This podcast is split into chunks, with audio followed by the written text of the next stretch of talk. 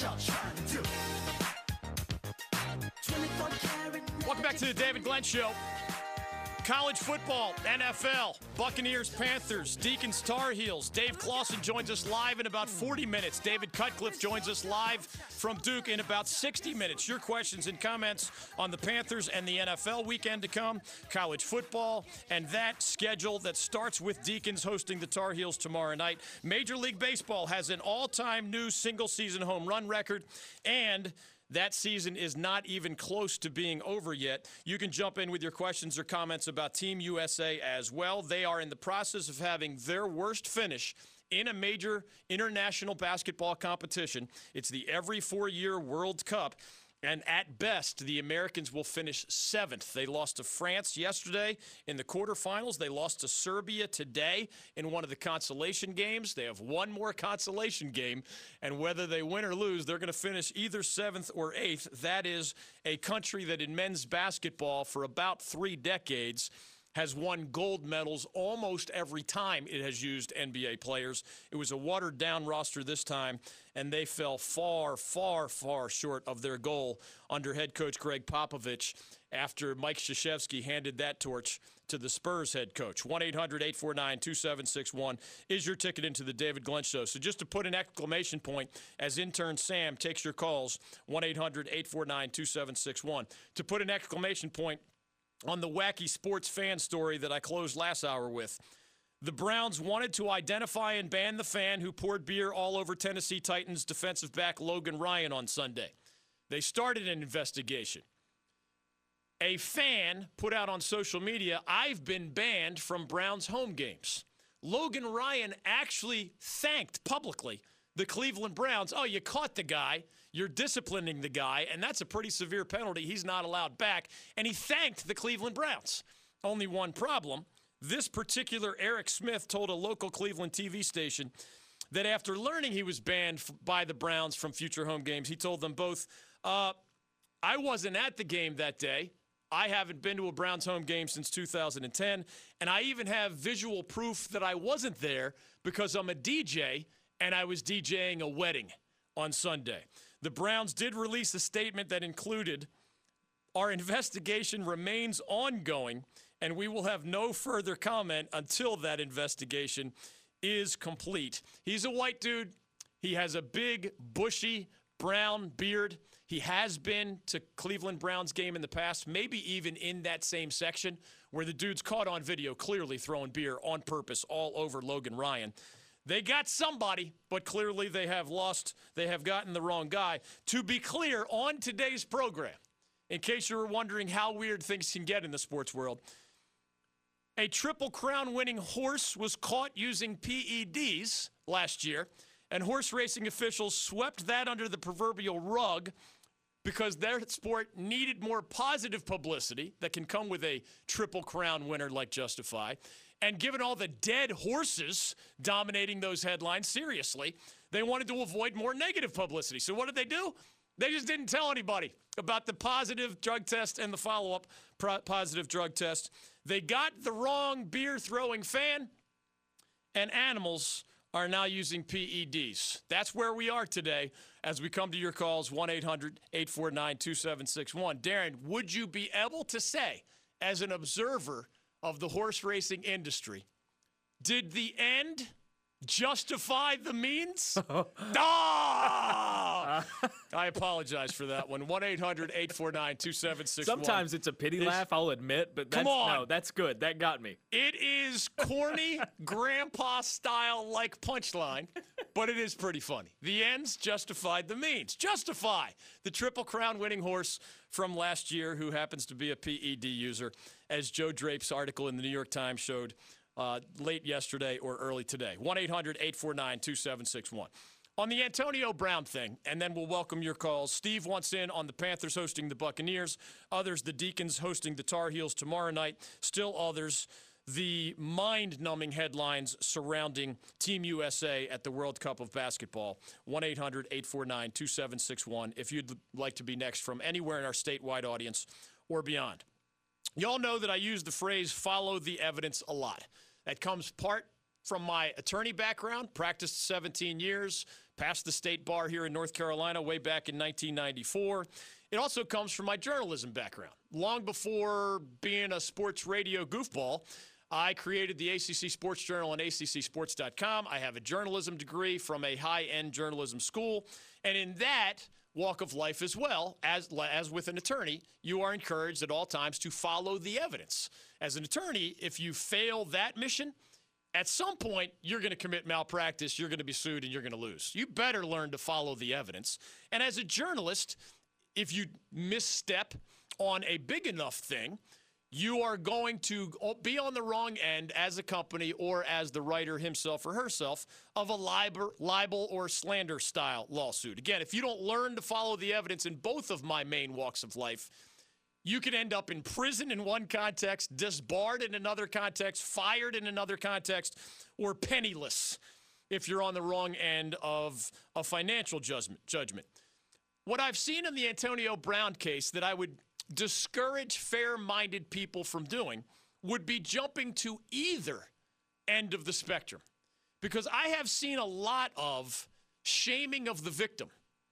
In other words, well, if this is real, if you're not just a gold digger making something up or taking what was Antonio Brown, remember, says it was a consensual sexual relationship. So she puts forward evidence of what she calls sexual assault, and in one case, violent, forcible rape. And he says, Oh, yeah, she was my trainer, and we were sexually active together, but it was consensual.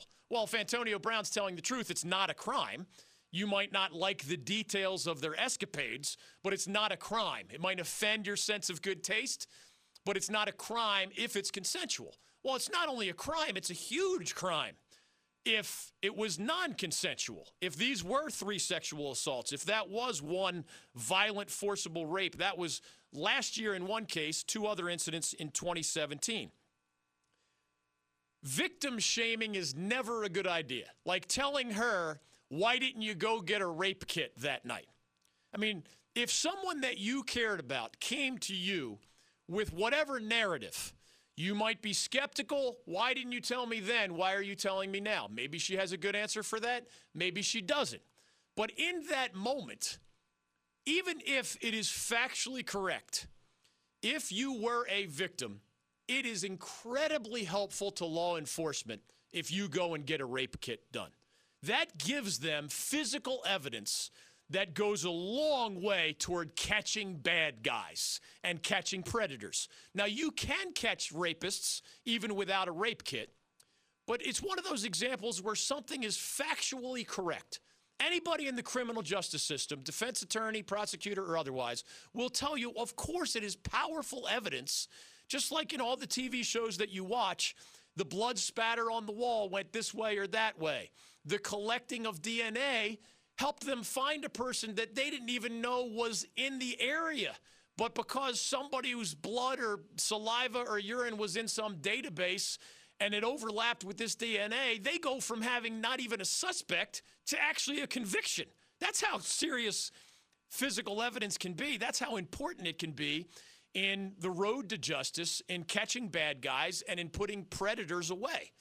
Unfortunately, we do live in a world, and I know some people don't want to hear this, and these folks are scattered at both extremes on the spectrum here. You can be smart, open minded, without being bullying and sexist toward the alleged victim, without blaming her for what she didn't do, without accusing her for waiting longer to report this than you are comfortable with. And if you didn't know, she did not call the police. Some people are automatically skeptical because you didn't call the police. I am not an expert on these things, but I've talked to enough experts who are, and I've worked as an attorney long enough to know that there is all sorts, there are all sorts of emotions involved if you are a sexual assault victim or a rape victim that it would be extremely difficult for someone who's never been in those shoes to understand. So, what are you going to do? Are you going to metaphorically beat the alleged victim up further by blaming her for what she didn't do or how long she took it or why didn't you call police and if it really happened?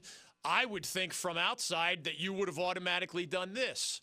Try to remember that the rule, you know, walk a mile in somebody else's shoes and you're going to be a much better person with your perception of things or your accusations or your observations. If you have not been that victim, it is going to be darn close to impossible for you to put yourself in her shoes.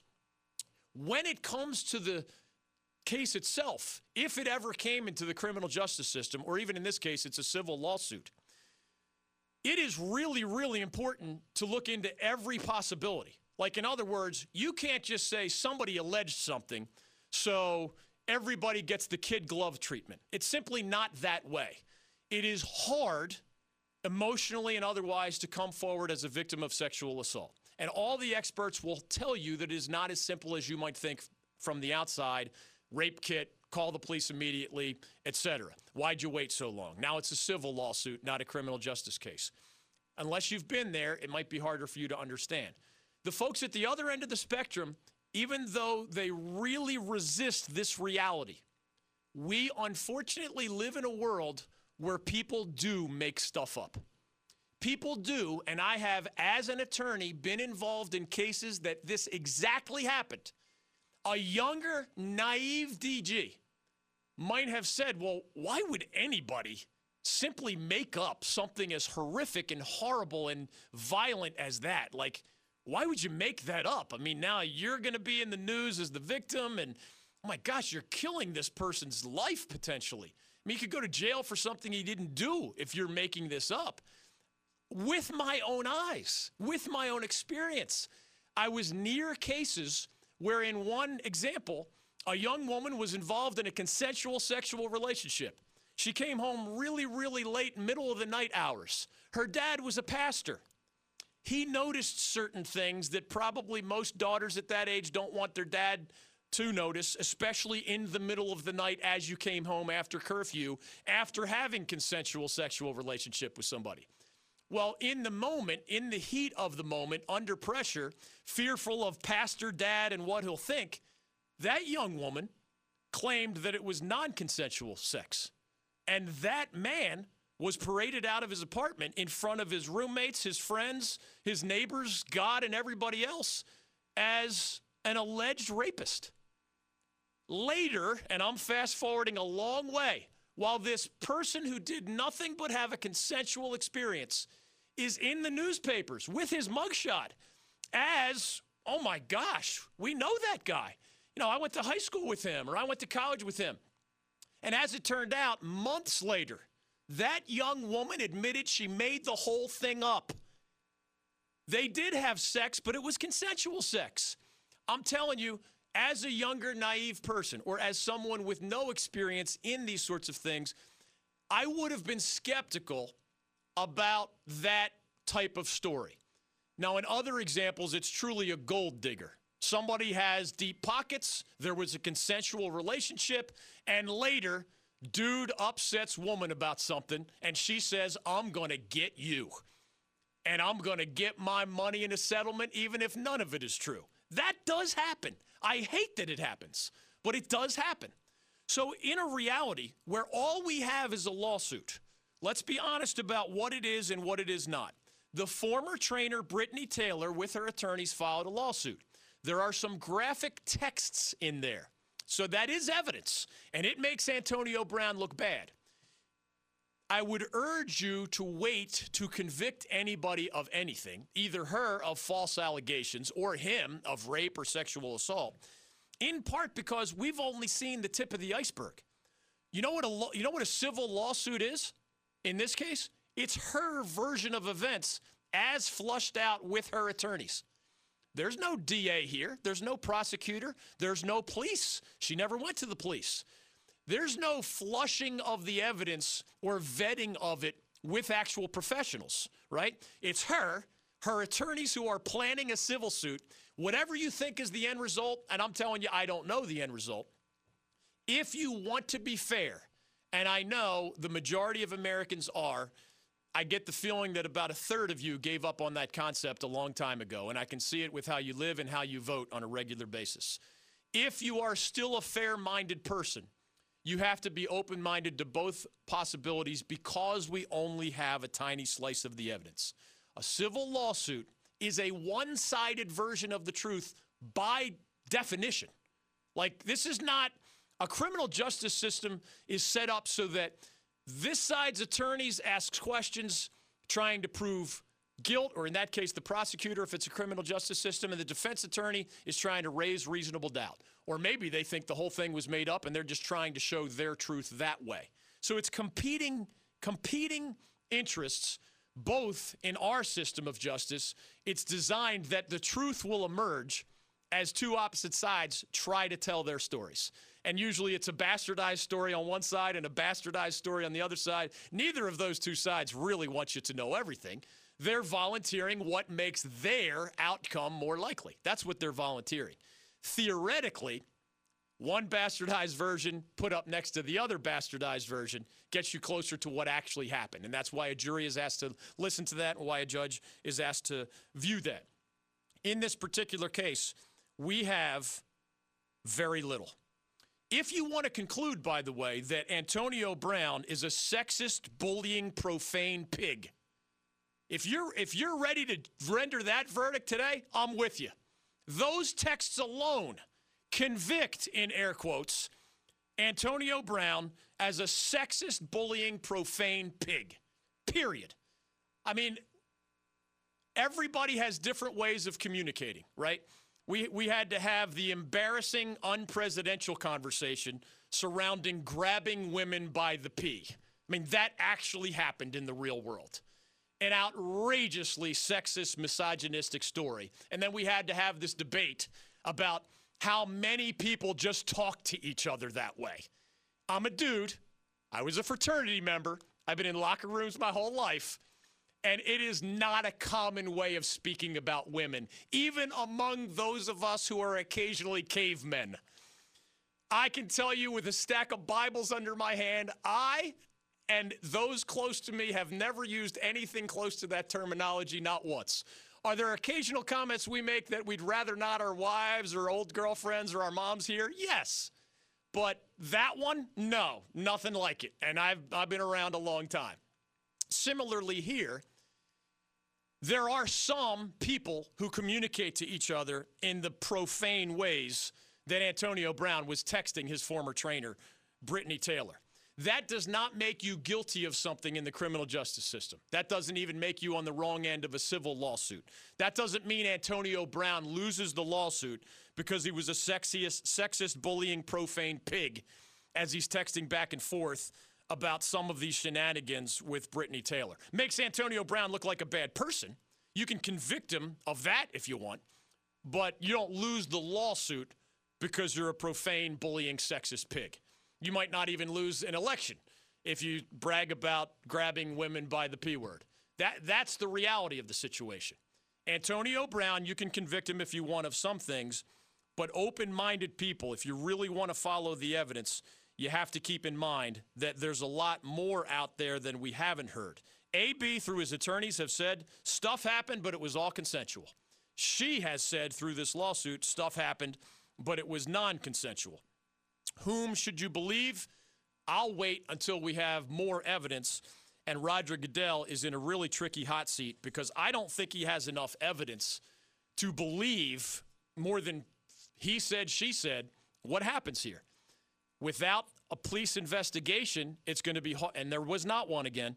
It's hard to get closer to the truth. And that puts Roger Goodell in the crosshairs because women's rights advocates want to see a suspension here while the NFL is investigating. And defendants' rights advocates are saying, well, wait a minute. Innocent until proven guilty is a criminal justice phrase. But if AB says it was consensual, why are you more likely to believe her when she says it's non consensual, at least without more evidence coming to light? 1 800 849 2761 is your ticket into the program. There's a lot more that we don't have than we do have on the ongoing Antonio Brown saga. If you're the Patriots, you have one decision to make. You could say this looks and smells bad enough that I'm not playing that guy in week two. You could. If you're Roger Goodell, you have put on the exempt list other people while you were still gathering information. You can do it. He has the authority to in the collective bargaining agreement. There is no doubt about that. There's plenty of doubt about what actually happened over those last two years between those two people. 1 800 849 2761. And my suggestion is just proceed toward both of those people with the mindset that there's more that you don't know than that you do know. 1 800 849 2761. Dave Clawson live in about 20 minutes. David Cutcliffe live in about 40 minutes. Your phone calls on the Antonio Brown, Team USA basketball, NFL, college football, and other headlines of the day. 1 800 849 2761 is how you can join us on The David Glenn Show. I made a reference to Mike Krzyzewski of Duke and his GOAT status. And I kid you not, I got angry emails. If I really wanted to insult somebody, I would include some kind of sentence about being in the bleeping prairie chewing on grass. This is The David Glenn Show. You know, it, it's nice to have Gerald on our on our side. He, he's a heck of a young man, and he's a guy that you know, for, for, for the last eight years, you know, we, we've had to think about. So this is different, that's for sure. Welcome back to the David Glenn Show. A little Ron Rivera for you. Dave Clawson live in about 20 minutes. David Cutcliffe live in about 30 or so. Pat in Wilmington wants to jump in on the Antonio Brown conversation. You can be next at 1 800 849 2761. I got the question what is real about Wake Forest 2 0 start? What is real about UNC's 2 0 start? And what leaves the rest of us guessing? I will answer that after we take more of your calls. Pat in Wilmington, welcome to the David Glenn Show. Go right ahead. Thank you. Thank you. Sure. I appreciate it. Um, I just wanted to say that I, I was a victim of a date rape when I was 22. That was 40 years ago. Um, I was a new nurse. Uh, it was a physician that I worked with who asked me out to dinner and then took me back to his house and, and raped me. Ugh. And I didn't tell anybody for years because I felt I put myself in that position and it was my fault. And you know, I don't know what the psychology is about exactly, not wanting to tell anybody, except that you just feel so ashamed or embarrassed. Um, you know, like I said, he was a physician. He was someone I worked with. Yeah. And it was very, very intimidating. And um, when I eventually realized that I had contracted an STD, and, and I knew it was from him because I was a virgin for that, I went to a doctor, um, and he was so judgmental. He and his nurse both were so rude and cold to me. Mm. Um, and I, you know, that that further added to my shame. So I, I did get why women don't go to the police Yeah. sometimes. I mean, there's so many different situations. It could be, you know, a family member. There's so much sexual abuse in families. But um, I also see the other side, and I was glad to hear what you had to say because I, I get tired of people jumping to conclusions automatically. He, all a woman has to do is say, "This man raped me," and his his reputation is damaged Right. forever. And and one more thing to add, I'm so glad you called, Pat, and that's an incredibly personal thing to share with all of us. So I, I appreciate you kind of opening your heart that way. I'm so sorry that that happened to you uh, long ago, but uh, I, I always look at look at it this way: as a starting point in life, treat people the way you would want to be treated. Right. So I don't know if this assault, alleged assault victim is telling the whole truth and nothing but the truth, but I am going to respect her, and I am not going to second guess, as I said earlier, why she delayed or why she didn't go to the police. At the same time, I'm not the biggest Antonio Brown fan. I, I love him as a player. I dislike him as a person, and I've elaborated on why. Even though I don't don't like him, that doesn't mean that I want to mistreat him. And if he says for now that it was consensual, uh, on the current evidence, I still think the wait and see that you advised is the best route to take. And one more layer to this is if you were, you know, and Pat sounds like somebody that's it's incredibly open-minded for a victim of sexual assault under those horrific circumstances that she described. Yet she's still open to listening to Antonio Brown's side of the story. You know, the alleged predator here. I mean, I give you a lot of credit because that's that's an even harder road to being fair-minded and even-keeled about what is just an intensely personal situation here. One more layer is let's say that Pat was the king of the world or I was the king of the world and I'm Roger Goodell. I mean, he has that much power in his hands. To, to, it's not in the criminal sense, but in the do you get to play sense. The collective bargaining agreement says he could suspend or put on the exempt list, rather, right now, Antonio Brown, without having much evidence at all. Just this civil lawsuit, th- these papers, right? And there's some wicked evidence in there. However, it's he said, she said on the consent part. So, Roger Goodell, if you suspend Antonio Brown just on this, now apparently the woman actually, I've read, is getting married. She wants to talk to the NFL, but understandably, she does not want to disrupt her own wedding plans to rush her, you know, investigation conversation with the NFL officials who want to get to the truth. So she's going to go through with her wedding, and it sounds like she's going to meet with NFL officials next week, possibly that early. Well, if you're Roger Goodell on the current evidence, if you if you say Antonio Brown's straight to the exempt list can't play this week for the Patriots, you are setting the bar where Pat just described it probably should not be set. Right? Somebody accused somebody of something horrible. If as the NFL commissioner you're going to do that, what what are you what are you definitely going to see at some point in the future? We're in playoff week and somebody comes out of nowhere and accuses somebody of something. And, and we don't that's all we have. Woman says dude did this. That's all you have. Oh, and there's a playoff game this weekend. If you set the bar at somebody accused somebody of something serious like rape, and before we have police evidence, before we have the lawsuit proceeding, before the woman in this case even gets to tell her side of the story to the NFL officials in an interview setting, if you set the bar that low, don't you think you're going to have that many more? I want to, who knows? I mean, you could have gamblers paying people to come up with ridiculous allegations during game week. You have to be careful where you set the bar for suspension or exempt list, even while being respectful to the alleged victim and the alleged predator. And it's easier said than done. In practice, do you really want to be Roger Goodell? In a league where there has been a whole lot more public relations toward respect for women than there has been actual action showing respect for women.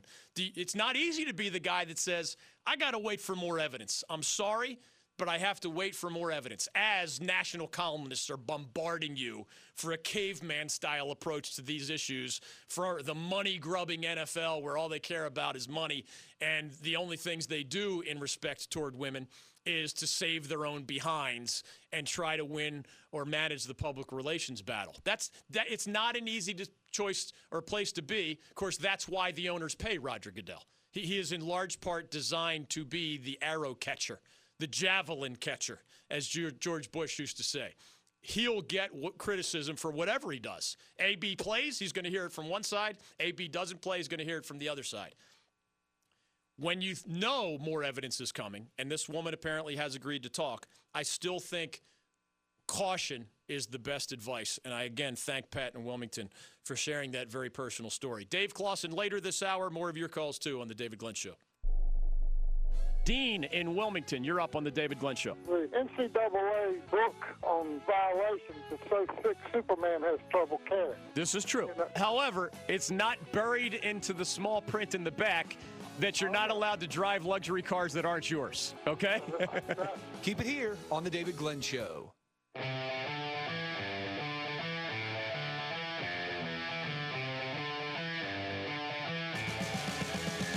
Welcome back to the David Glenn Show. Dave Clawson's going to join us shortly. Darren, real quickly, would we have to stop being friends if I told you that Bob Dylan, and yes, there's a sports related angle here, and the lead songwriter for Talking Heads, David Byrne. Incredibly talented guy as well. Yeah. Would our friendship end if I asked or if I said out loud that I admire, respect, and enjoy both musicians, but dot dot dot, I admire their songwriting infinitely more than I like how their music actually sounds. No, you're not alone. Actually, that's a that's a. I wouldn't say and it's a popular wanna, opinion. And, and, don't get me wrong, I do not dislike their music. I want sure. to be very clear about sure. this.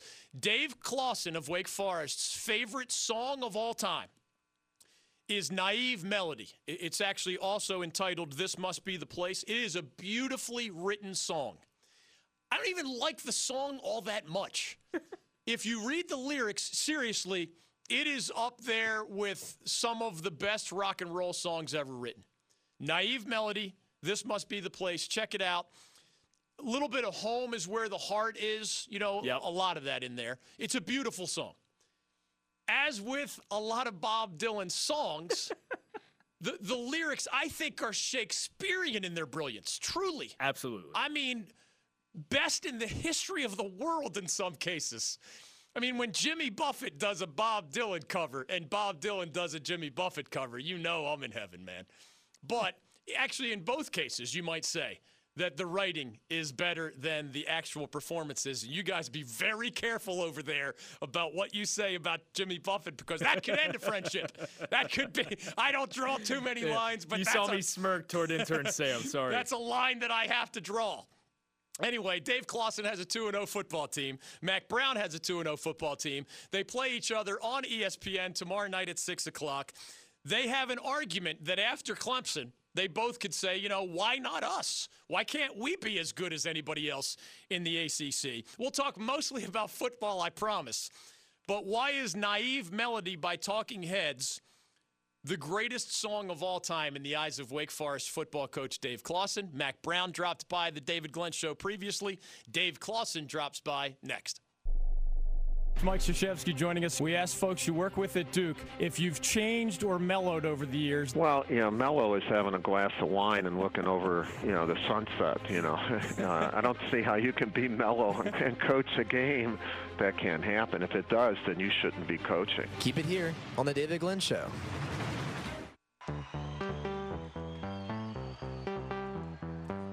Welcome back to the David Glenn Show. David Cutcliffe joins us live from Duke in about 15 minutes. More football. Our next guest loves this song so much that he has described it as one of his favorite of all time. He has a 2 0 football team at Wake Forest. He hosts the 2 0 North Carolina Tar Heels of our recent guest, Mack Brown. But he has become a friend of the program, so I am allowed one off the wall non football question as we say hello to Dave Clawson and welcome him back. He's a guy who can quote Stripes and other childhood movies that we shared our love for. We were born less than 24 hours apart. The world got Dave Clawson and David Glenn within 24 hours. Coach, welcome back. Why is Naive Melody by Talking Heads uh, one of the greatest songs of all time in your eyes? I mean, I don't know how anybody can't listen to that song and be in a better mood. I mean, I'm I'm ready for a more positive interview just because you came in with that. what does You it know, uh, What does it mean to you? Well, as we talked, I'm, uh, you know, we, we were raised in the '80s, and uh, one of the first concerts I ever saw was the Stop Making Sense tour in 1983, um, and I saw David Byrne and Talking Heads uh, in Buffalo, New York. And ever since then, I've just been. That's my probably my favorite band. If you look at my playlist, there's more Talking Head songs on there than anything. And um, Naive Melody is always at the top of the playlist. So every year for my birthday. Um, I take over the playlist for practice, and as soon as Naive Melody comes on, the players know it's my birthday. Are the words in that song a life anthem for you in any way? Because there's a lot of what we hear you talk to football players about, you know, stay over your feet, honor where you are, including home and stuff like that. Um, I mean, I wouldn't go that deep or that philosophical with it, but it's funny. Uh, one of my best friends from high school this year, for my birthday, sent me a poster with the lyrics to the song on it and the top uh, "Stop Making Sense" uh, naive melody poster, and I have it hung up in my office. So I just, it's uh, it's here permanently, and uh, you know, so it's funny that you ask it because I just hung the poster up this week. Well, it's funny that you mentioned it because I went and looked up the lyrics because I read that it was one of your favorite songs. And I actually read things that I had not heard, even though I had listened to the song many, many times. One of the many reasons we thank Dave Clawson for his contributions on life, sports, football, and his Demon Deacons here on the well, David well, Glenn Show. Well, that's your whole thing with with Coach Cut, life, sports, and Duke football. So I don't know. With me, maybe it's life, uh, pop culture in the '80s, and Wake football. I'm okay with that. Could we still be friends if I said that I view David Byrne and Talking Heads uh, as I view a Bob Dylan, where they're even greater songwriters than the music sounds great, or would that like be a, a, a, career threatener or a relationship? No, not at all. We're, Okay. It's all it's all good, and I think uh, yeah, just so much of it is is where you grow up and the music you're introduced to, and um, you know, for me that was you know Niagara Falls and Youngstown, New York, and uh, you know we were very close to Toronto and and got a lot of the British music. Um, you know, but yeah, I mean, he's a great songwriter. He's still going strong. I mean, he still tours on his own, and uh, he had a huge tour last year that I, I was really bummed out I didn't get to see. Um, and hopefully someday I'll get to see him. Dave Yeah. Clawson joining us on Twitter. You can follow him at Coach Clawson on TV. You can find him tomorrow night, 6 o'clock, the national game on ESPN. His 2 0 Deacons hosting the 2 0 North Carolina Tar Heels. You've shared some of this on our show in years past, and I know you talked about it at your press conference this week. But for those reflecting upon September 11th, one day later, uh, you have two incredible connections there. You've told us your sister worked in one tower, but was not on time for work that day 18 years ago, thank goodness. And one of your for- former Fordham football players died on 9 11. Uh, what, what was your message uh, all these years later about you seeing that horrible day from a couple of different angles? I mean, it's it's something you never get over. I think when we grew up, um, you know, people were always telling us that they can all remember where they were when JFK was assassinated, and I think for our generation, it's you know September 11th is that watershed moment that you can recall like it's yesterday. And uh, for me, it was even you know more personal because I was working in New York City at the time at Fordham. Um, and uh, you know my my sister worked in the second tower and her commuter train was 10 minutes late that day which probably saved her life Yep. but we could not get a hold of her for two and a half three hours. Um, and nick Brandemarti um, and i think at times with events like this you can exaggerate how great of a kid was. With nick that'd be impossible. He he there's no doubt in my mind that 18 years later if nick was alive we'd still be in touch. And um, he was just incredible kid, just a maturity to him, and was going to be super successful. And couldn't play uh, his senior year because of a concussion, and became a student coach. And he'd come up every Wednesday, and we'd talk life for 15 minutes, half an hour. We'd grab a cup of coffee together. And the week before, uh, he was the one player from his senior class that came back to see our last scrimmage. And um, you know, I remember seeing him in an alleyway at Fordham from the practice field back to the office. And I just said, Hey, Nick, I, I really appreciate you coming back to this. It really says something that you're here. And he just said, Coach, he goes, You know, I love you, don't you? I said, Nick, I love you too, man. And that was the, the, the last time I ever saw him or spoke to him. Wow. And, um, you know, every day that, uh, every year that September 11th comes up, I, I think of my sister Kathy and Nick Brandemarti and just my team at Fordham and, and being in New York City then and how tragic it was. Dave Clawson is with us from Wake Forest. This is an unusual setting tomorrow night. We're used to Deacons and Heels. Heck, when I started covering this league in 1987, these two schools played every single year for a long time. Now, to get them, you had to put them on the non conference schedule. Why was that important, and what was your voice in that kind of a decision as we see you two go head to head tomorrow night again? I mean, uh, Ron Wellman was the AD, and he asked me if I'd have interest in playing North Carolina in a non-conference game, and I said absolutely. Um, I, I really believe uh, rivalries is what makes college football special, um, and you know, have two teams that you know played each other back in the 1800s and played each other for 85 or 86 consecutive years from 1919 to 2004 and the fact that we don't play each other every year is um, is uh, I just think very very sad. Um, you know, these are games that fans want to see, and and you know, TV is absolutely important, and we have a great partnership with ESPN, and you know, but these are games that fans want to drive to and see and watch live and be able to, you know, nudge each other at the water cooler on Monday and I think that's what makes college football special. Is it's it's not just entertainment, but there's alliances to your school, or you grow up a, a Tar Heel fan, or a Deacon fan, or a Blue Devil fan, and um, it, it makes the game fun. It makes the game fun for our kids, and uh, you know we'd love to figure out a way that we could play this game every year, and ideally that would be as a conference game. But when you have 14 teams in a conference and round robin scheduling, um, it's hard, and I know uh, you know, I certainly believe that Duke and NC State feel the same way. Coaches tend not to want to say things like I'm about to say, but in all of your time at Wake, I watched every play of your win over a good Utah State team. uh, pretty much every play of your convincing win at Rice, and, and, it just looks to me like the best of the six teams that you have had with the Demon Deacons. Um, two quarterbacks that you like, you know, Cade Carney when he's healthy, and other running backs. Good offensive line. Uh, Boogie Basham on the pass rush. Sage Surratt has has uh, emerged even more so at wideout. I love your punter, kicker, etc.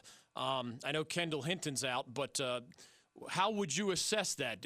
Is it are you not in the business of saying this team has the chance to be my best at Wake, or is that okay to talk about? Well, we're only two games into it, and I think you know every team has their own story and their own script, and I don't like getting caught up comparing this team to that team. I think you do that when the year's over. So, um, you know, we've had some good teams here the last few years, and certainly the goal of this team is to win the most games and to finish highest in the ACC standings and and all that. But we're only two games into this, and a lot of things can happen. You know, young kids can step up. You can have injuries. Yeah. Uh, you know, the Utah State game. Um, you know, we are very fortunate to win that game. If we don't complete a, a fourth and two with a minute left, we're one and one, and there's probably not nearly optimism yet. We'd have the same football team.